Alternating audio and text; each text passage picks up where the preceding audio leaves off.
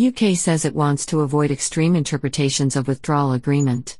Britain threw Brexit trade talks into chaos on Wednesday by announcing draft legislation that explicitly acknowledges some of its provisions would break international law, according to a copy seen by Reuters.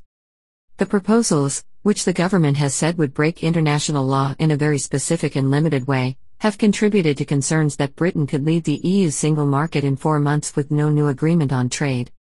Prime Minister Boris Johnson told Parliament the bill was a legal safety net to protect our country against extreme or irrational interpretations of the Northern Ireland part of the EU withdrawal agreement, a binding treaty with the EU, that could threaten peace in the British province.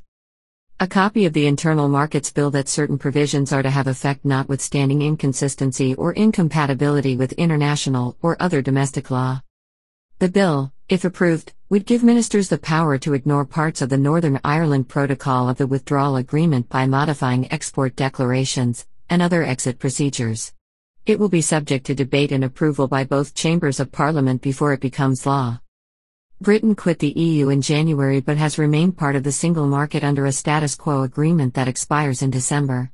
It has been negotiating a trade deal to take effect from January 1, but says it is willing to walk away if it cannot agree favorable terms. Irish Prime Minister Michael Martin said he would speak to Johnson to express very strong concerns about the plans while his deputy, Leo Varadkar, called it a kamikaze threat that had backfired.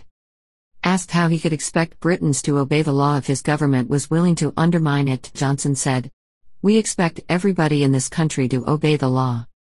Reuters